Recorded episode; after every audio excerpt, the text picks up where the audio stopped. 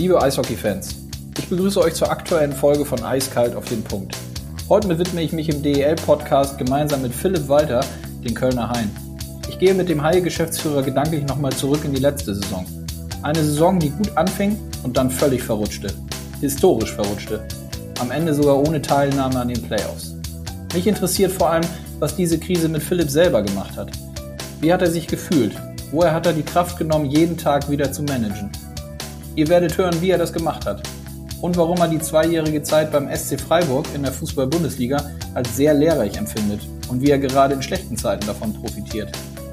Und wir sprechen über die Medien. Wie der Kölner Boulevard sowie die weiteren Medien in der Domstadt immer wieder Kräfte entwickeln, mit denen man umgehen muss. Philipp Walter verrät mir und euch, wie er das macht. Und hinten raus hat er noch eine kleine, aber feine Liebeserklärung für Köln parat. Viel Spaß jetzt mit Philipp Walter.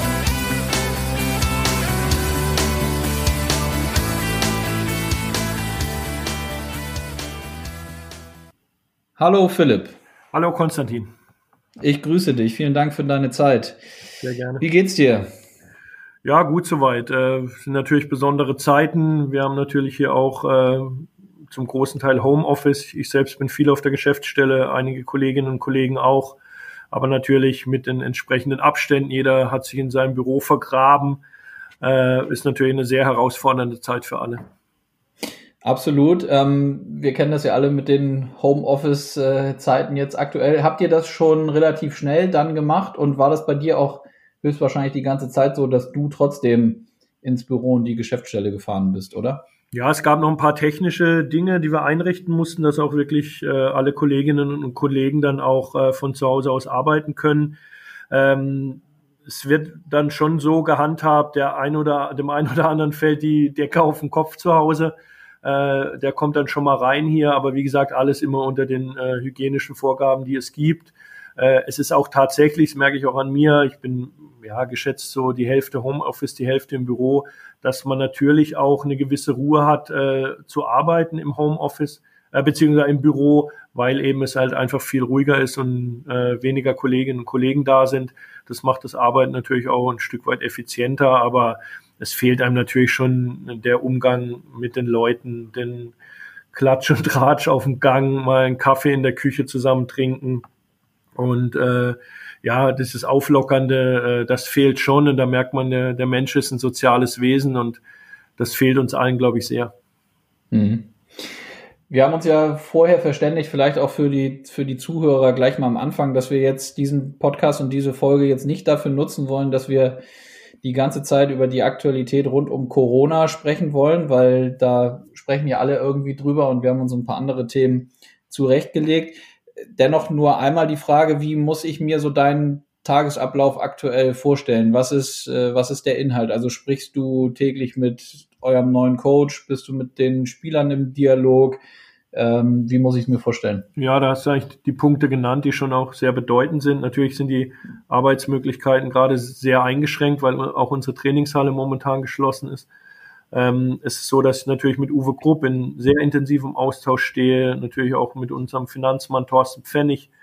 Ähm, es gibt natürlich im Sommer, äh, das wissen die Fans, ist natürlich auch für uns die Zeit, äh, Hausaufgaben zu machen für die kommende Saison. Und das ist momentan natürlich alles andere als einfach, weil man natürlich verschiedene Szenarien durchgehen muss äh, mit unserer Arena, ähm, in der ganzen Eventorganisation, Planung, Mannschaft, äh, wirtschaftliche Planung. Es muss alles auf seriösen Beinen stehen. Und deshalb gibt es natürlich viel Austausch. Wir alle sind mittlerweile in Zoom-Konferenzen zu Hause äh, und das ist schon äh, sehr, sehr häufig ähm, äh, dass wir uns da austauschen. Haben natürlich verschiedene mhm. technische Tools jetzt auch implementiert, damit wir da einen engen Draht zueinander haben. Mhm. Und sag mal, wie oft hast du eigentlich jetzt so die letzten Wochen daran gedacht, dass es doch eigentlich nicht wahr sein kann, dass du und ihr nach so einer Saison jetzt auch noch so eine Corona-Krise meistern müsst? Ja, ist jetzt so. Also ich meine, es geht darum, einen Umgang zu finden, denke ich, äh, nach Lösungen zu suchen glaube, hadern und jammern äh, wird uns nicht weiterbringen. Es geht darum, jetzt nach Lösungen zu suchen. Und äh, ich glaube, so blöd sich's anhört, vielleicht in Anführungszeichen, haben wir noch das Glück, dass wir jetzt in der Phase sind, wo wir Spielpause haben und diese Zeit möglicherweise für uns spielen kann. Also der Saisonstart ist ja für Mitte September anberaumt und ich bin schon optimistisch, dass wir in welchen Szenarien auch immer zumindest noch die Chance haben, äh, Eishockey im Herbst auch zu haben. Äh, und da gilt es jetzt eben drauf rumzudenken, nach Lösungen zu suchen. Und äh, da bin ich ein großer Freund von, dass man so rangeht, also positiv und hoffnungsvoll daran geht. Mhm. Dann lass uns doch mal in den, in so den ersten Themenblock einsteigen. Und ich würde, auch wenn es äh, sicherlich hart ist, da nochmal einzusteigen und für die, für die Fans vielleicht auch nicht so, nicht so spannend, wie als wenn ihr so eine, eine positive Saison gehabt hättet.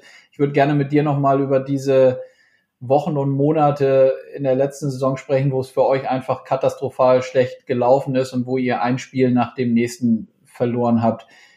Ist das aktuell immer noch so, dass du manchmal morgens auf dem Weg ins Büro oder zu Hause an diese Wochen zurückdenkst? Ja, klar. Also das war schon sehr prägend. Äh, das macht auch etwas mit einem natürlich. Das war schon ähm, eine Phase, die uns ja total kalt erwischt hat. Anders kann man es nicht sagen. Wir hatten ja bis in Dezember, in dem Monat Dezember waren wir, glaube ich, mit Mannheim sogar die punktbeste Mannschaft der Liga. Und ab dem neuen Jahr hat es uns voll erwischt. Wir haben 17 Mal in Folge verloren.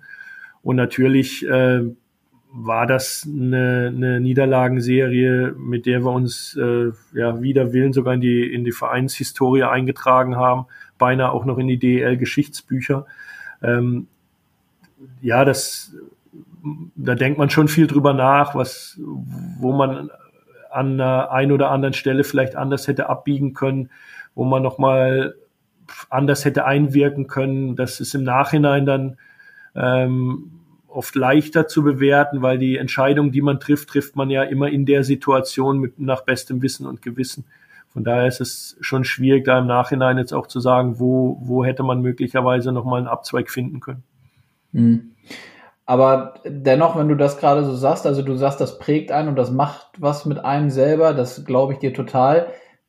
Kannst du uns ein bisschen tieferen Einblick geben, was ist, was ist genau, also wie muss ich mir das vorstellen? Was macht das mit einem nach so einer Zeit, wo man so viele negative Erlebnisse hat und wenn man jetzt im Nachgang da nochmal drauf blickt, was macht das mit einem? Ja, also ich, ich habe schon auch daraus gelernt, dass es wirklich auch hilfreich war und das habe ich schon versucht. Ich denke, es ist mir auch gelungen, sich treu zu bleiben. Also eben nicht dann über jedes Stöckchen zu hüpfen, was einem hingehalten wird, ähm, nicht nach jeder negativen Äußerung oder Kritik von außen sich da von seinem Weg abbringen zu lassen. Ähm, ich glaube, dass das war am Ende des Tages schon auch der richtige Weg, dass man da, dass wir uns da treu geblieben sind, ähm, weil das haben, glaube ich, dann die Fans am Ende des Tages auch gespürt, dass wir uns da haben nicht treiben lassen. Und das hatte ich auch ähm, vor, vor kurzem nochmal gesagt. Natürlich war das eine, eine Phase, wo wir auch viel Kritik einstecken mussten, auch von Seiten der Fans. Aber ich habe schon gespürt, dass von den Fans schon im, in größten Teilen das sehr differenziert betrachtet wurde und auch ich persönlich viel Aufmunterung auch gespürt habe von Fans und äh, die Kritik also in den allerseltensten Fällen etwas Verächtliches hatte und das finde ich schon sehr positiv, dass die Haie-Fans da eine ganz, ganz große Loyalität auch dem Club gegenüber gezeigt haben. Und das war eine sehr, sehr wertvolle Erfahrung. Das hat ungemein geholfen in dieser Zeit. Würdest du sagen, dieses, dieses nicht über jedes Stöckchen springen und nicht sich treiben lassen, war das das Schwierigste in der Phase, als es nicht lief? Ja, würde ich nicht sagen, weil das ja so, so externe Einflüsse sind. Ähm, es ist ja so eine, Geme Ach, das ist total schwierig zu beschreiben, weil das ja so eine Gesamtgemengelage ist. Da wirken ja Kräfte von innen, von außen, äh, Medien, Fans, äh, Partner, äh, Team. Da, da gibt's ja so viele Kräfte, die da wirken. Und im Prinzip ist es ja gerade intern natürlich eine verzweifelte Situation, weil ja alle gewinnen wollen. Alle wollen raus aus dieser Negativspirale. Alle wollen auch alle alles dafür tun. Und es gelingt halt partout nicht. Und das war, hat er wirklich schon eine, eine Größenordnung angenommen. Äh, ich weiß nicht, wer das gesagt hat, das habe ich gerne zitiert dann. Dieses, diese Niederlagenserie war ein Monster. Und die, das hat irgendwann so eine Größe angenommen, dass man da nicht mehr gegen angehen konnte. Und mhm. ähm, ja, das war eigentlich das Schwierigste, diesen, diesen Frust äh, der Spieler, der Fans zu spüren, dass wir einfach nicht dieses Erfolgserlebnis herbeiführen konnten. Es ist ja dann gelungen äh, nach dem Trainerwechsel. Äh, das war dann schon ein Stück weit eine Befreiung, war aber, und das haben ja auch viele Fans so wahrgenommen, selbst die Spieler auch, bei aller Freude über diesen damals diesen 5-0-Sieg gegen Wolfsburg, war es natürlich auch so ein diffuses Gefühl, dass man dachte, dass jetzt äh, diese, diese Veränderung auf der Trainerposition plötzlich diesen, diesen Korken löste und man 5 zu 0 gewinnt, zeigt ja dann doch, wie, wie äh, undurchschaubar manchmal auch der Sport ist und wie, wie viel dann doch in den Köpfen passiert von Spielern. Äh, von daher war, war das schon eine Befreiung, aber hat natürlich schon auch ein diffuses Gefühl hinterlassen. Hm. In dieser Niederlagenserie gibt es ja sicherlich auch unterschiedliche Tage und Momente, könnte ich mir vorstellen. Worauf ich hinaus will, ist, es gab doch sicherlich, wenn du ganz offen und ehrlich bist, gab es doch sicherlich Spiele, wo du, wo du oder ihr gemeinsam gesagt habt, also ähm, beim besten Willen, aber ich kann mir nicht vorstellen, dass wir das heute Abend reißen. Und mhm. genauso gab es ja sicherlich Spiele, wo du und wo ihr gesagt habt, okay, aber heute stoßen wir diesen viel zitierten Bock irgendwie um. Heute passiert ist. Mhm. Wenn du dich da zurückerinnerst, wie, wie war das damals für dich? Ja, in war ja Moment? genau so. Also es war, ich meine, das ist ja dann auch immer so, man hat ja dann äh, eine Innensicht und äh, fällt einem ja sogar schwer, dann die Spiele sehr neutral und sachlich zu bewerten, was aber nichtsdestotrotz unser Job ist. Ähm, interessant war ja dann immer die, den Blick des Gegners auch zu hören. Jetzt auch im Nachhinein. Ich habe ja auch mit, mit vielen Clubvertretern jetzt auch im, im Nachgang dieser Saison Kontakt und die sprechen dann immer von den Spielen, naja, als ihr damals in München gespielt habt oder bei uns in Wolfsburg oder da und da, da wart ihr ja eigentlich besser und hättet eigentlich gewinnen müssen, wo du denkst, ja, ja, hat uns aber am Ende auch nicht geholfen. Also es war ja wirklich so, dass in ganz vielen Spielen wir wahnsinnig eng dran waren. Ähm, es gab aber auch Spiele, so ehrlich muss man auch sein, ich denke da an das Auswärtsspiel in Krefeld, wo wir da richtig unter die Räder gekommen sind, wo du auch gemerkt hast, da ging heute gar nichts zusammen, aber es gab schon sehr, sehr viele Spiele, wo wir unheimlich nah dran waren. Und wie gesagt, das war dann auch Teil dieser Geschichte, wie wir dann zum Beispiel gegen Wolfsburg dieses 5-0 gewonnen haben. Da waren ja auch Tore dabei, wo du dachtest, die sind halt in den vergangenen Wochen einfach nicht reingegangen und an dem Tag sind, sind sie einfach gefallen wie die reifen Früchte.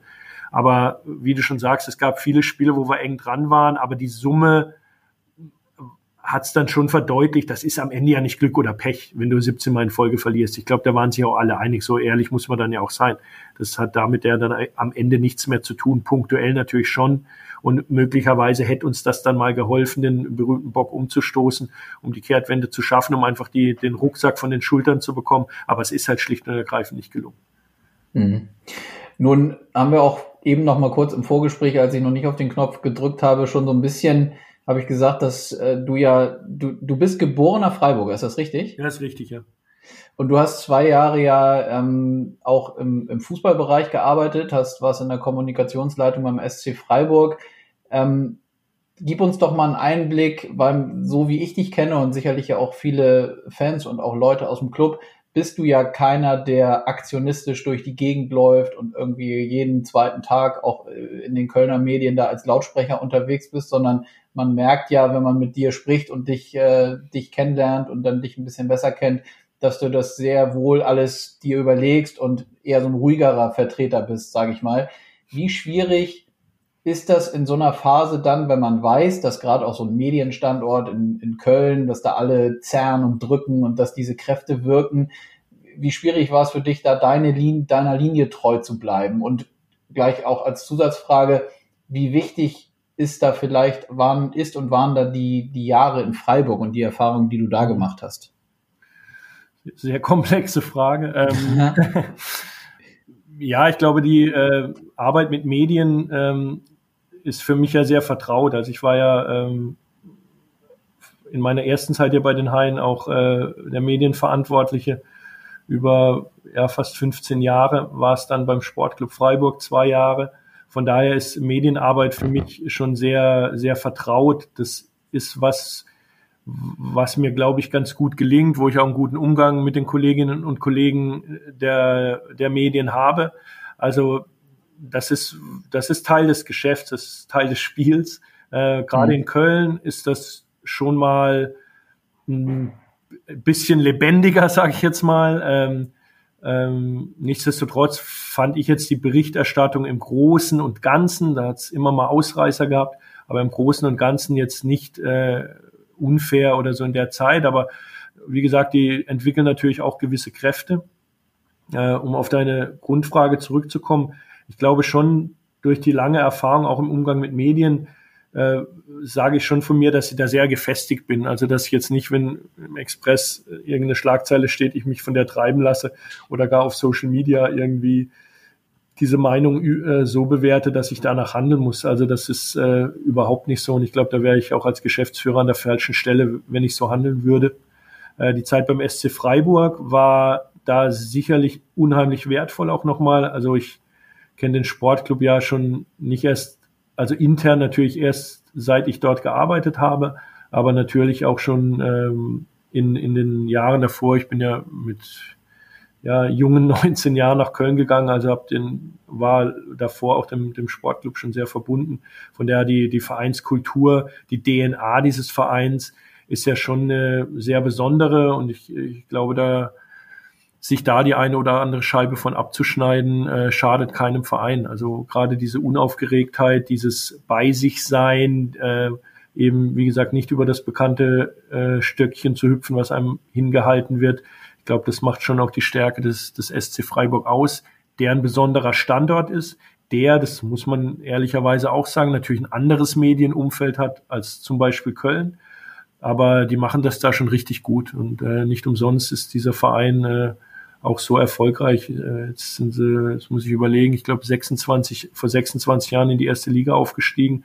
Ich habe mir mal den Spaß gemacht, dann auch die Erstliga-Jahre seit dieser Zeit zusammenzuzählen, weil es in der Wahrnehmung ja dann doch ein Verein ist, der immer mal wieder auf und mal, immer mal wieder abgestiegen ist. Aber hat, glaube ich, mehr Erstliga-Jahre als der erste FC Köln in dieser Epoche. Von daher machen die da schon ganz gut. Mhm. Hast du denn aktuell noch Kontakt nach Freiburg? Also familiär denn höchstwahrscheinlich natürlich, aber ja. zum Sportclub gibt es ja, ja noch? Schon auch, ja, Kontakt? sehr, sehr vielfältigen über verschiedenste Ebenen, Vorstand, Busfahrer, Marketingleiter, Pressesprecher. Also wir sind im, äh, in gutem Austausch. Bin natürlich auch ab und zu noch bei den Spielen, wenn es die Zeit erlaubt und drück weiterhin ganz, ganz fest die Daumen. Aber das sind dann keine Kontakte oder gibt es auch so gute Kontakte, dass es Personen aus Freiburger Zeiten gibt, mit denen du dich in die solchen Krisenzeiten, wie ihr sie hattet, mal abgestimmt hast oder mal ein Sparring gesucht hast? Ja, doch, äh, Sparring ist ein gute, guter Begriff. Also äh, da tauscht man sich schon mal aus, einfach einmal die Gedanken mal hin und her fliegen zu lassen. Das hat äh, jetzt nicht regelmäßig, ich habe da jetzt nicht jeden Tag angerufen, aber da habe ich schon auch mal einen Hörer in die Hand genommen, einfach um, wie gesagt, so ein Sparring zu machen. Das war schon auch hilfreich. Und wenn du nochmal auf deine Kölner Struktur guckst, bei euch im Club, was würdest du sagen, wer war, wer waren die wichtigsten Personen in diesen Krisenzeiten, die ihr hattet? Ich weiß gar nicht, ob, das, ob ich das so bewerten will, wer da der wichtigste oder der zweitwichtigste war. Natürlich war ähm, Marc Mahon, unser Sportmanager, da ein ganz, ganz wichtiger äh, Mitarbeiter mit intensivem Austausch, natürlich hier Mitarbeiter der Geschäftsstelle, natürlich auch Spieler, natürlich auch unsere Gesellschafter. Also da tauscht man sich ja mit vielen Menschen aus. Mhm. Und wenn du, du hattest vor kurzer Zeit jetzt eben gesagt, es ist schwierig zu bewerten im Nachgang, ob und an welcher Stelle man anders hätte abbiegen müssen am Ende hast du dann ja trotzdem, als so wie ich es wahrgenommen habe, schon viele dachten, also jetzt passiert zum Beispiel beim Trainer, nachdem Mark Mahon ja schon vorher ähm, nicht mehr da war, aber viele dachten ja in dem Moment, als ihr dann den Trainer gewechselt habt, dachten viele eigentlich, okay, also jetzt, ähm, wir haben es so oft quasi thematisiert, auch die Medien, ähm, ob Mike Stewart im Amt bleibt oder nicht dann haben sich schon wirklich, glaube ich, viele darauf eingestellt, der, also er bleibt wirklich im Amt, die ziehen das mit ihm durch und dann hast du aber, du und ihr die Entscheidung getroffen, doch wirklich nochmal einen Wechsel vorzunehmen. Mhm. Wieso damals? Ja, genau, das ist aber ein ganz guter Punkt, den du auch ansprichst, dass, dass das ja auch nochmal belegt, dass es eben uns nicht darum ging, irgendwie aufgrund von öffentlichem Druck oder äh, medialer Berichterstattung Entscheidungen zu treffen, sondern das war ja eine interne Sicht und die ist ja da an der Stelle entscheidend, die uns zu diesem Schritt dann bewogen hat. Es war an der Stelle ohne da jetzt äh, nochmal zu viel Vergangenheitsbewältigung zu betreiben, einfach an der Stelle, dass, dass ich gespürt habe, dass der Verein Schaden nimmt. Und an der Stelle ist es meine Verantwortung als Geschäftsführer dann zu handeln. Und an dem mhm. Punkt waren wir. Mhm. Und äh, sicherlich war es dann auch ähm, nicht unkompliziert, das für die Öffentlichkeit dann auch äh, verständlich zu machen, weil es ja tatsächlich so war, dass ich wenige Wochen zuvor gesagt hat, dass ich davon überzeugt bin, dass Mike Stewart der richtige Trainer für die Kölner Haie ist. Ähm, dass dann so eine Trennung Fragen aufwirft, war auch klar. Ich habe das eben, ähm, erkläre das auch heute so, dass es am Ende immer um Überzeugung geht. Und ich keiner bin, der ja, der Öffentlichkeit gefallen will oder Alibi-Aussagen treffen will oder Aussagen treffen möchte, wo ich sage, ah, wenn ich an der gemessen werde, könnte schwierig werden. Ich muss da strategisch wahnsinnig klug vorgehen, sondern da geht's wirklich um Überzeugung. Und zu dem Zeitpunkt, als ich gesagt habe, dass Mike Stewart der richtige Trainer für die Haie ist, war ich auch voll und ganz davon überzeugt. Ähm, mhm. Diese Einschätzung hat sich geändert, weil diese Niederlagenserie nochmal eine wahnsinnige Wucht und negative Dynamik äh, bekommen hat, die einfach dann, wie ich es gerade gesagt hat, Schaden an den KIC gebracht hat, äh, in einer Form, die dann nicht mehr zu vertreten war. Und deshalb dann mhm. der Kurswechsel. Mhm. Ja, dieses, da könnte man ja, ich, ich überlege jetzt gerade mal, wo du das sagst, dieses Thema, auch wenn man nochmal auf die Medien guckt und, und so wie du, ich arbeite ja nun auch seit Jahren irgendwie in diesem, in diesem Umfeld und habe auch eine Fußballvergangenheit, so wie du es bei Freiburg hattest, war ich beim HSV in der Presseabteilung sechs Jahre lang. Man kriegt ja, und du ja sicherlich auch dann für gewisse Aussagen, die du getroffen hast, wo du, so wie du es jetzt auch gesagt hast, dass du der Überzeugung warst oder damals, ich bin der Überzeugung, dass der Trainer für uns der richtige ist. Das kriegst du natürlich zwei Tage später oder ein paar Tage später, wenn du dann äh, eine andere Entscheidung triffst, kriegst du es natürlich sofort aufs Brot geschmiert. Mhm. Ich frage mich nur immer, was ist denn die Alternative, wenn das dann wirklich ja, ist genau so ist? der Punkt. Also es war nicht zwei Tage danach, dass sowas nicht war. Nein, ich war, danach. Aber, nee, aber das ist, ist ja genau das, was ich meine. Es geht ja nicht äh, darum, dass mein Antrieb ist, in der Sonne zu stehen, sondern es geht darum, dass die, dass wir für die Kölner Haie den richtigen Weg einschlagen. Und mir war durchaus bewusst, dass das die eine oder andere verbale Backpfeife von Fans oder auch von Medien geben kann. Aber wie gesagt, das darf für mich nicht der Maßstab sein. Das darf für mich nicht äh, Antrieb sein oder Sorge sein, dass ich da möglicherweise als Person äh, irgendwie einen Lackschaden nehme. Den muss ich dann in Kauf nehmen. Also das, mhm. wie gesagt, der, der Club steht über allem. Mhm. Was würdest du denn sagen, noch einmal auf diesen Punkt mit der Medienvergangenheit, die dir da sicherlich in die Karten spielt und du das sicherlich das eine oder andere dann besser einschätzen kannst, weißt, wie die andere Seite tickt und arbeitet und so. Was glaubst du denn, bringt dir das, bringt dir das eigentlich einen Vorsprung gegenüber anderen Geschäftsführern in anderen Clubs? Oh, das ist eine schwierige Frage. Ich kann da jetzt echt nur für mich und die Kölner Haie sprechen.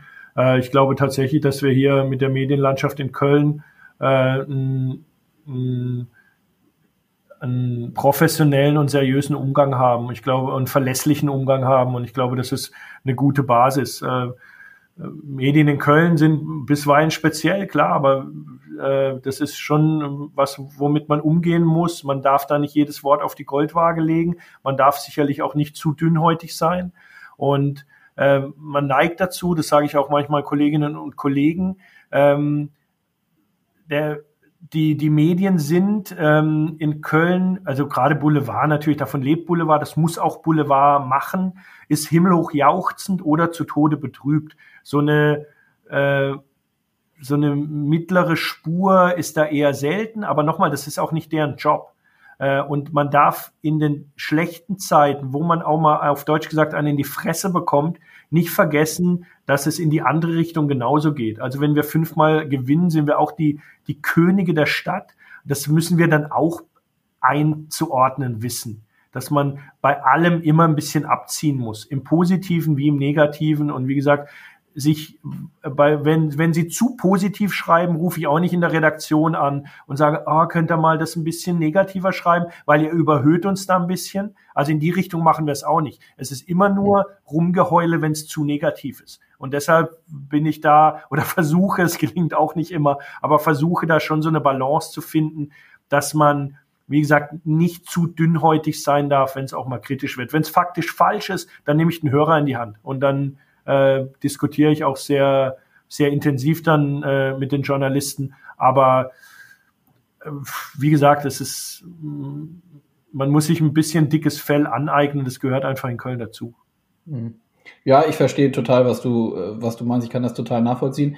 Ähm, bedeutet das dann auch, dass du, wenn es um Geschichten äh, in, in Medien und gerade im Boulevard geht, auch in, im Hinblick auf deine, eure Spieler, dass du da auch dann mal ein Auge zudrückst, wenn vielleicht der, die eine oder andere Aussage vom Spieler auch nicht so astrein ist? Hm, kommt, aufs, äh, kommt jetzt aufs konkrete Beispiel an. Also wenn es natürlich dem Verein schadet, äh, bin ich da schon sensibel.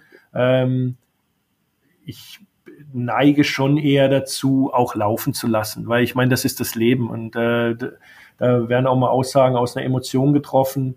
Äh, ich glaube, es geht dann immer auch darum, wie man es mit dem Spieler dann auch bespricht. Wenn sowas mal vorkommt, das haben wir jetzt zugegeben in der Vergangenheit, müsste ich wirklich, wirklich grübeln, ob es das mal so gab. Ich glaube, es geht ja insgesamt dadurch, welche Kultur du im Verein hast. Und ich bin mhm. auch davon überzeugt, dass wenn du einen guten Umgang mit Spielern hast, ein gutes Klima im Verein herrscht, dass dann Spieler sich negativ über den Verein äußert, ähm, verringert ja die Wahrscheinlichkeit dann auch, wenn du insgesamt eine, eine gute Atmosphäre im Verein hast.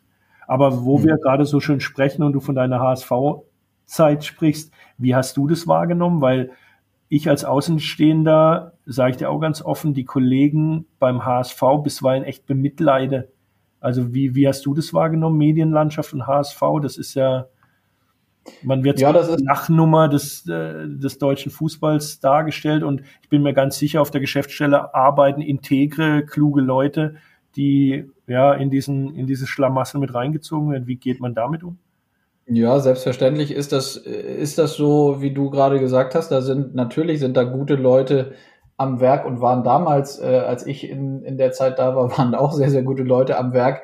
Ähm, und deswegen habe ich auch ebenso gesagt, als wir bei dem Blog waren, dass ich das sehr, sehr gut nachvollziehen kann, was du so schilderst. Man muss einfach wissen, dass, ähm, und da ist, glaube ich, Köln, der Standort mit den Medien und dem Boulevard schon ähnlich zu Hamburg, wo natürlich auch gerade der Boulevard sehr stark ist, dass gewisse Sachen in dem Geschäft einfach so funktionieren und so laufen. So wie du eben gesagt hast, dass es, das ist auch deren Job einfach am Ende des Tages so zu arbeiten und so zu berichten und Geschichten so zu drehen oder drehen zu wollen, wie sie sie gerne hätten. Und das ist tagtäglich immer wieder eine Herausforderung, dem zu entgegnen. Und ich glaube ja fest daran, deswegen habe ich auch nach den, nach deinen Freiburger Zeiten gefragt und das haben wir damals zur HSV-Zeit, das war die, die erste Phase von Bernd Hoffmann gemeinsam mit Katja Kraus. Also wir hatten da, wir hatten da diese gute Zeit, wo wir in den Halbfinals standen, wo wir gegen Werder Bremen dann verloren haben, wo alle gesagt haben, Katastrophe und furchtbar. Jetzt möchte, würde sich, glaube ich, jeder HSV-Fan wieder in die, in diese Zeit reinwünschen.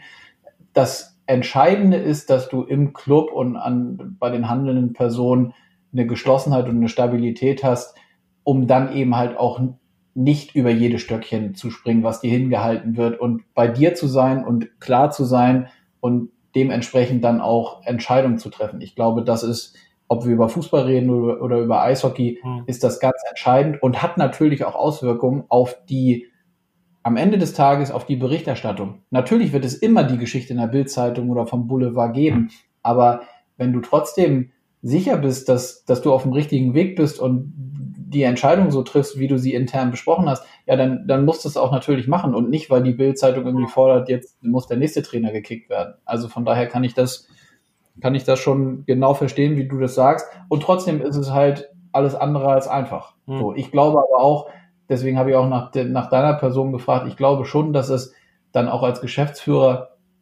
ein Vorteil ist, wenn man genau weiß, wie das Metier läuft in, in Sachen PR und Medienarbeit. Und ich kann mir schon vorstellen, dass wenn der ein oder andere Geschäftsführer den Background oder einfach einen anderen Background hat, dass das gut kompensiert werden muss, eben halt durch gute Leute in der Struktur, die dann das können. So, ansonsten hat man da schon in gewisser Weise, ich will nicht sagen Nachteil, aber ich könnte mir vorstellen, dass das dann schon ordentlich Arbeit verursacht, tagtäglich. Mhm. Und man sich wahrscheinlich auch eher treiben lässt, als äh, wenn man, wenn das so ist, wie du es gerade geschildert hast. Mhm. So, jetzt haben wir schon ein bisschen über, über Fußball äh, gesprochen. Das ist, glaube ich, das erste Mal. Sportart hier ist ja Wahnsinn. Nee, das ist, ich, jetzt haben schon ein, zwei Fans haben schon äh, nach den ersten Folgen gesagt, sie finden sehr gut, dass es äh, fast ausschließlich um Eishockey geht. Aber heute, heute ging das nicht anders, das, äh, oder geht das nicht anders, das war mir klar. Ich habe noch eine Frage zu dir persönlich, ähm, was diese, was diese Krisenzeit angeht, und dann lassen wir es auch wirklich damit ähm, bewenden. Hattest du denn Momente, wo du selber gesagt hast, ey, das ist eigentlich, das, so, so geht das für mich auch nicht, oder das ist zu viel, oder ich weiß jetzt überhaupt gar nicht mehr, wo hinten und vorne ist? Und hattest du vielleicht sogar Sorge, dass das auch wirklich deinen Job letztlich betrifft, diese Krisenzeit und die Niederlagenserie? Hm, da kann ich eigentlich ein relativ klares Nein antworten. Ähm, ich finde, es gehört auch zum Job dazu, dass man durch so eine Krise durchgehen muss. Und ähm, ich habe bei den Haien ja schon viele tolle Jahre erlebt, aber auch schon Jahre erlebt, wo wir ähm, schwerste Krisen hatten und ähm, bis hin zur drohenden Insolvenz. Und das prägt natürlich schon. Und ähm, ja, wenn man solche Dinge miterlebt hat, äh, dann weiß man, dass man auch gestärkt aus so einer Phase rauskommen kann. Und äh, momentan ist auch mein Eindruck, dass wir es bei allem Schmerzen, bei allen Tränen jetzt auch äh, mit dem Wechsel zu Uwe Grupp äh, unter der Überschrift, wir haben Sprungbrett geschaffen für die neue Saison, das schon ganz gut gelungen ist, da zumindest noch mit einem einigermaßen positiven Ende aus dieser Saison zu gehen. Versöhnlich ist ein vielleicht zu großes Wort an der Stelle, aber das nochmal, ja, ja, irgendwas Positives dann auf jeden Fall hängen geblieben ist und wir, wir mit einem, zumindest mit einem guten Gefühl die letzten Heimspiele bestritten haben. Das war schon nochmal enorm wichtig. Mhm.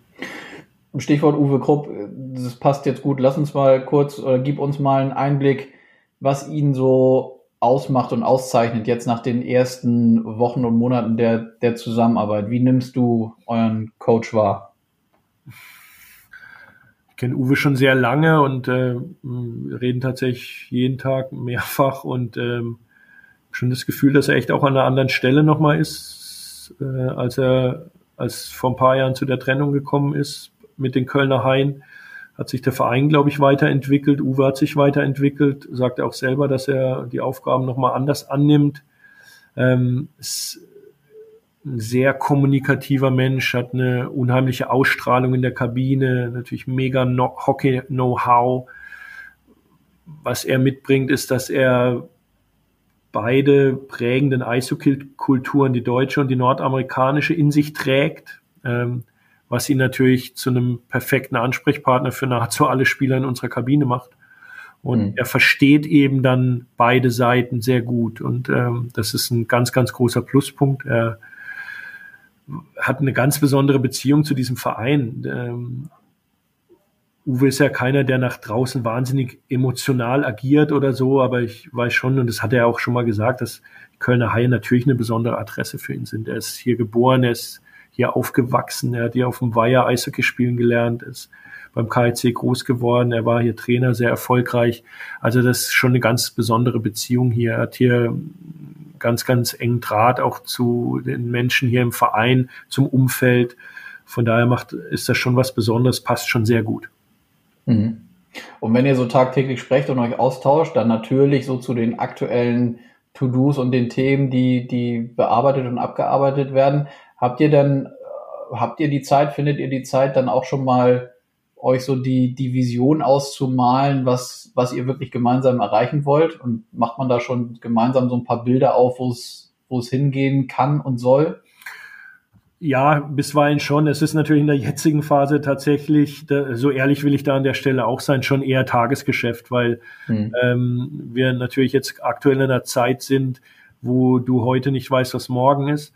Und da die, die große Fünfjahresvision jetzt zu besprechen, ähm, kommen wir momentan einfach nicht dazu. Fakt ist aber auch, und das hat Uwe auch gesagt, er ist nicht hier, um eine Mannschaft zu verwalten. Also natürlich äh, will er deutscher Meister werden, will ich deutscher Meister werden mit diesem Verein, wollen unsere Fans deutscher Meister werden. Wir wissen, dass das nicht von heute auf morgen geht. Das ist ein langer Weg. Und äh, wie gesagt, wir kommen aus einer Saison, wo wir die Playoffs verpasst haben. Da jetzt äh, den Bagger wieder weit aufzureißen, ist, glaube ich, unangebracht. Ist sicherlich auch an der Zeit, demütig ranzugehen, was wir in den letzten Jahren auch getan haben. Also wir haben uns selbst nie als Meisterschaftsfavorit bezeichnet. Von daher ähm, tun wir, glaube ich, ganz gut daran, so die Rolle des Herausforderers äh, äh, zu begleiten und da Step für Step und Saison für Saison weiterzuentwickeln. Mhm. Nun kann ich das verstehen, dass das schwierig ist mit, den, mit der Fünf-Jahres-Vision, aber lass uns vielleicht mal an deinen Gedanken teilhaben, wenn du so, wie, was sind so Themen, die du im Kopf hast oder die ihr gemeinsam habt? Du sagst, ihr wollt deutscher Meister werden. Was gibt es noch, wenn man so über die Mannschaft, die Spieler denkt, vielleicht auch die Art und Weise, wie ihr Eishockey spielen wollt, wie euer Trainer Eishockey spielen lassen möchte. Gibt's da irgendwie, gibt's da was, wo du sagst, so das wollen wir unbedingt gemeinsam mit Uwe Krupp erreichen? Ja, natürlich. Also grundsätzlich, ähm, und da spreche ich jetzt schon eher als Geschäftsführer, ähm, als jetzt als Sportfan, sage ich jetzt mal, oder äh, sportlich Verantwortlicher, sondern als Geschäftsführer geht es natürlich hier darum, die Kölner Haie als Eishockey-Standort weiterzuentwickeln. Und da sind wir in den letzten, in den letzten Monaten, Jahren auf einem richtig guten Weg. Äh, und da geht es um, um weitere Professionalisierung, auch einen, guten Austausch zu unseren Fans, um eine hohe Transparenz, um eine Glaubwürdigkeit und äh, hohe Identifikation auch zu schaffen, Identität zu stiften. Ähm, und da ist Uwe Krupp natürlich auch ein wichtiger Baustein darin. Natürlich geht es darum, eine Mannschaft aufs Eis zu bringen, die die Kölner Farben auf eine Art vertritt, dass ein Fan mit Stolz in die Arena kommt. Natürlich wird das jeder Verein von sich so behaupten, dass man sagt, man will eine Truppe haben, mit denen sich die Fans identifizieren können. Köln ist nun mal, was die oder der Kölner und die Kölnerin äh, hat eine ganz besondere Liebe zu seiner Stadt. Äh, das habe ich auch so jetzt, weiß ich, wie es in Hamburg ist. Ich glaube, Hamburg ist schon auch eine Stadt, die eine hohe eigene Identität hat, aber gibt wenige Städte in Deutschland, die so eine Liebe zur eigenen Stadt haben, wohl wissen, dass diese Stadt Macken hat, dass sie äh, vielleicht nicht zu den äh, schönsten Städten äh, dieses Planetens gehört, aber dass sie wirklich eine Seele hat und ein Herz hat. Und das merkt man tatsächlich an vielen Stellen. Also äh, über Karneval wird viel gesprochen in Köln, darüber kann man als Außenstehender sicherlich schmunzeln, aber man sollte es nicht, weil das wirklich auch nochmal ein Stück Identität hat von einem gemeinsamen Erleben, von Gemeinschaft, von äh, ja, Zusammenhalt, auch über Hautfarbe hinweg, über Einkommen hinweg, über äh, Gehaltsklassen hinweg, das schon gelebt wird. Und ich meine mit Karneval eben nicht die äh, Fanta-Flasche, die mit Wodka aufgefüllt ist, sondern mhm. tatsächlich den, den Karneval, der, der in den Vierteln, in den Fädeln gelebt wird, der in wahnsinnig großen ehrenamtlichen Engagement gelebt wird. Das ist schon eine Kultur, die ich auch als, und das bin ich ja tatsächlich dann am Ende ein IMI, also ein imitierter Kölner äh, über Jahre gelernt habe, wie bedeutsam das ist. Also gerade wenn man von außen drauf blickt, kann man das nicht ganz nachvollziehen, was, was da so abgeht in dieser Stadt. Aber wenn man dann drin ist, versteht man das von Jahr zu Jahr besser, welche Bedeutung das auch hat. Also Köln hat schon eine sehr, sehr große eigene Identität. Und da gehört der KEC zu einem großen Teil dazu. Mhm. Ich hatte ja dir gesagt, ich habe so, ah, ich finde finde ich super, wie du das äh, wie du das erzählst, da kann man schon äh, ich finde, also ich ich kann das äh, verstehen, dass das dass das was Besonderes ist, dann sicherlich auch für für so einen Club da verantwortlich zu sein und und zu arbeiten in so einer Stadt. Wir haben auch ein, zwei Fanfragen, die ich mir notiert habe. Max Schulz zum Beispiel auf Instagram hat auch das gefragt, was Köln für dich eigentlich ausmacht. Das hast du ja eigentlich jetzt eben perfekt schon beantwortet mit deinen eigenen Worten. Ja. Und Frage von mir vielleicht noch, wie sehr spornt sowas dann auch an? Eben, wenn man das weiß, wie das ist in der Stadt und wie die Menschen ticken, dann auch jeden Tag wieder eben das Beste aus sich rauszuholen und wenn man, wenn man für die, wenn für den KLC arbeitet. Ja, das ist es tatsächlich. Also das ist der Antrieb tatsächlich. Also äh, auch in diese Arena zu kommen. Ich seit 98, seit wir in der Arena spielen, begleite ich ja den KIC mehr oder also bis auf die Jahre in Freiburg mehr oder weniger durchgehend als Radioreporter zuerst, dann als Medienverantwortlicher. Und bei mir ist es immer noch so, dass wenn ich in die Arena komme vorm Spiel, da hochschaue und das Dach denke, wie geil. Also es ist einfach eine besondere Spielstätte in einer besonderen Stadt mit Fans, die ganz, ganz viel Herzblut und Leidenschaft in ihre Stadt und in ihren Club stecken. Und das ist schon unvergleichlich. Also natürlich gibt es manchmal Fanreaktionen, wo du denkst, die dir das sauer aufstoßen, wo es dir zu kritisch ist, wo, wo du denkst, könnte jetzt mal ein bisschen mehr Support kommen. Aber das wird es wahrscheinlich in jedem Stadion geben. Aber diese, diese Loyalität, ähm, die die KIC-Fans zu ihrem Club haben und zu ihrer Stadt, also das ist unvergleichlich. Hm. Ja, ähm, schön sagst du das. Äh, dann eine Sache interessiert mich noch, was, was so Visionen oder Themen angeht, die, die man weiterentwickeln möchte. Das eine ist ja das Sportliche, das andere ist so die, die Struktur auf der Geschäftsstelle. Gibt es da Themen, wo du relativ schnell sagen kannst, so da müssen wir jetzt, da müssen und möchten wir gerne den nächsten Step machen? Gibt es da irgendwie Bereiche? In allen Bereichen. Also da es ist so, dass wir, wir haben ja verschiedene Abteilungen hier, beginnen von Marketing, Ticketing, schöne englische Begriffe, alles Merchandising, Medien, Hospitality, also VIP-Bereiche etc., wo wir uns in allen Bereichen Step für Step weiterentwickeln. Das gelingt auch. Ähm, und da können wir, glaube ich, auch ein Stück weit stolz sein. Wir haben jetzt in, in der letzten Saison, um das Beispiel mal herauszunehmen, in der Saison, wo wir, wir haben lang genug darüber gesprochen, sportlich wahrlich nicht die Erwartungen erfüllt haben, einen neuen Zuschauervereinsrekord aufgestellt mit weit über 13.000 Zuschauern. Und das war eben kein Zufall und das war auch kein Glück und das waren auch keine Freikarten, sondern das war ganz, ganz viel Arbeit, ganz, ganz viel Fleiß, ganz, ganz viel Try and Error. Äh, es ist auch bei weitem nicht alles gelungen und auch ein gutes Zusammenspiel aller Abteilungen, beginnend vom Ticketing, Marketing, Kommunikation und natürlich auch Sport. Und ähm, da haben wir gesehen, was möglich ist, weil wir natürlich auch oft drüber gesprochen haben, ja, natürlich ist, und so ehrlich muss man auch sein, am Ende des Tages trägt natürlich der Sport die Zuschauerzahl. Äh, deshalb nochmal so ein sportliches Jahr, ob wir dann nochmal einen neuen Zuschauerrekord brechen würden. Unser Ticketing würde zwar sagen, ja, schaffen wir trotzdem. Äh, die sind da positiv bekloppt, aber natürlich trägt der Sport am Ende. Aber natürlich haben wir auch bewiesen, dass äh, man das auch mit überschaubar sportlichem Erfolg schaffen kann. Und das war natürlich auch ein, ein großer Erfolg für uns als, als Club. Mhm. Eine Frage habe ich dazu noch, wo du das gerade ansprichst. Ihr habt in dieser Zeit auch eine eigene Doku rausgebracht. Ja. Wie, wie schwierig war das dann eigentlich, die Entscheidung zu treffen, dass ihr das macht, was ihr da gemacht habt? Ich, jeder, der die Kölner Fans kennen das äh, sicherlich. Die Doku ähm, alle Eishockey-Fans, die es sonst noch nicht gesehen haben, kann man wirklich nur mal äh, empfehlen, da reinzugucken. Ganz, ganz tolle Bilder aus der Kabine, aus dem Mannschaftsbus. Also das, was man sich immer so an, hinter den Kulissen wünscht, das mal sehen zu können. Wie schwierig ist euch das gefallen oder dir auch gefallen, das wirklich zu machen? Oder war das für dich immer klar, ja, das ziehen wir durch, auch wenn wir jetzt eine schlechte Phase haben? Unterhain heißt das Projekt, falls wer es noch nicht gesehen hat.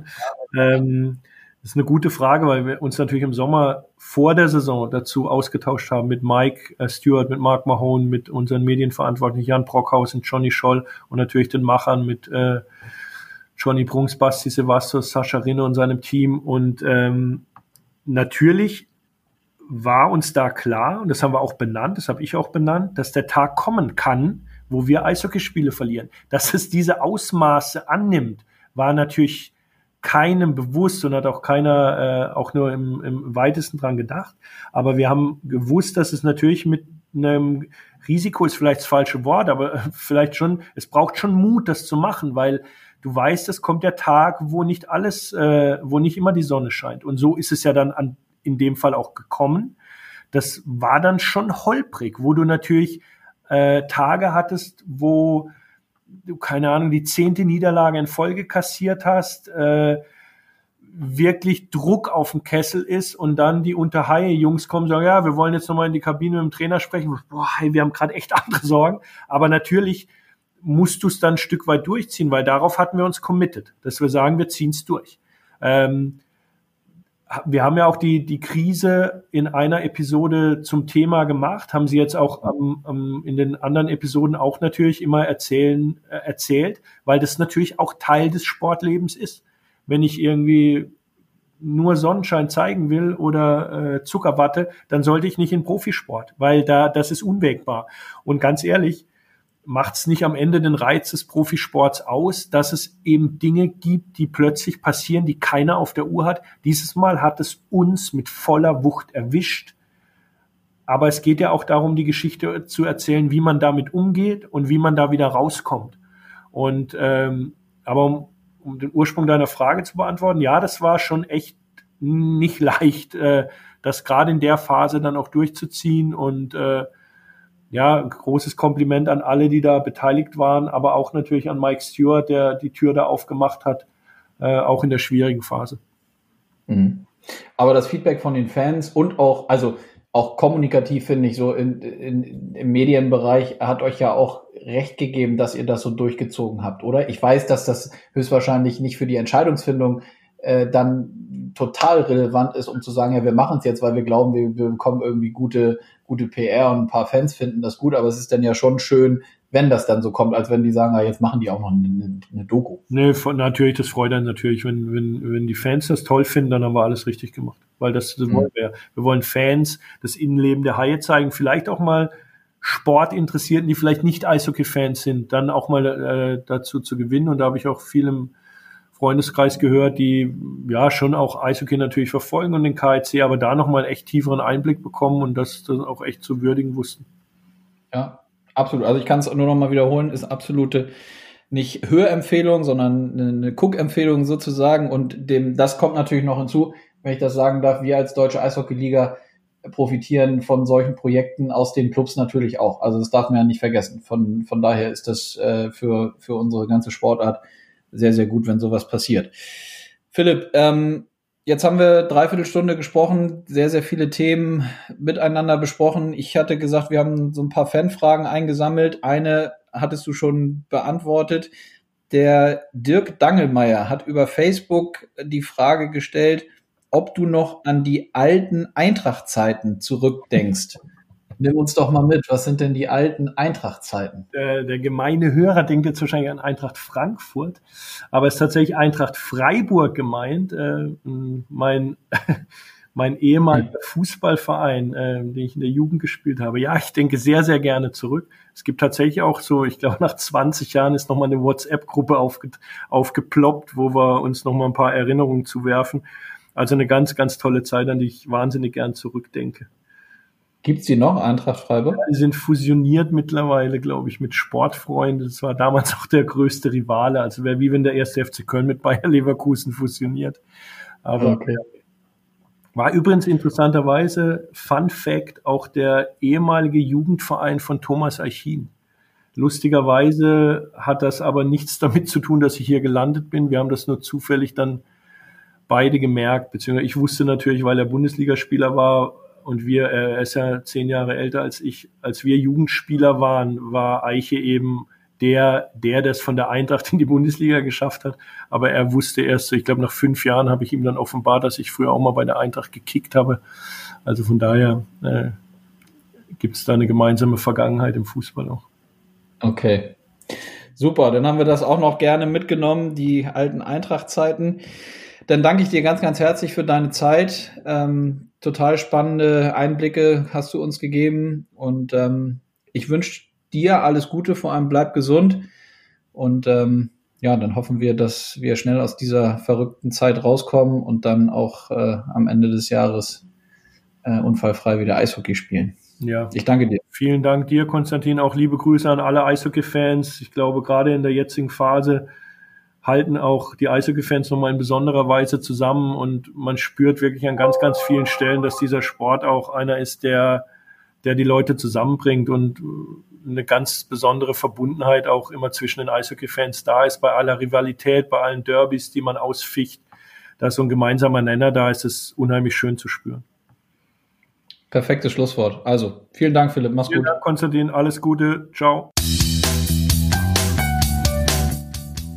Das war die Folge mit Philipp Walter und den Kölner Hain. Da war aus meiner Sicht doch das eine oder andere dabei, worüber ihr sicher noch weiter diskutieren könnt. Oder? Was sagt ihr? Wie hat es euch gefallen? Schickt mir eure Meinung und Feedback. Einfach unter die Folge posten oder an presse.del.org. Und wenn es euch gefallen hat, freue ich mich über weitere Abos. Und wenn ihr es euren Freunden weitererzählt, dass es ab sofort jede Woche eiskalt auf den Punkt geht. Einige von euch haben die Qualität des Tons als zu schlecht angemerkt. Selbstverständlich sehen wir zu, dass wir das verbessern. Und ab sofort kümmere ich mich um die nächste Folge. Oder besser gesagt Folgen. Ich hatte ja schon gesagt, dass ich mit Florence Schelling spreche. Sie leitet seit kurzem die sportlichen Geschicke beim SC Bern in der Schweiz und ich bin total gespannt, was sie nach ihrer Anfangszeit zu berichten hat. Eine Frau im männerdominierten Eishockey. Immer noch nicht alltäglich. Und wenn es gut läuft, dann kommt sogar zum kommenden Wochenende eine weitere Folge. Lasst euch überraschen. Und bleibt gesund. Euer Konstantin.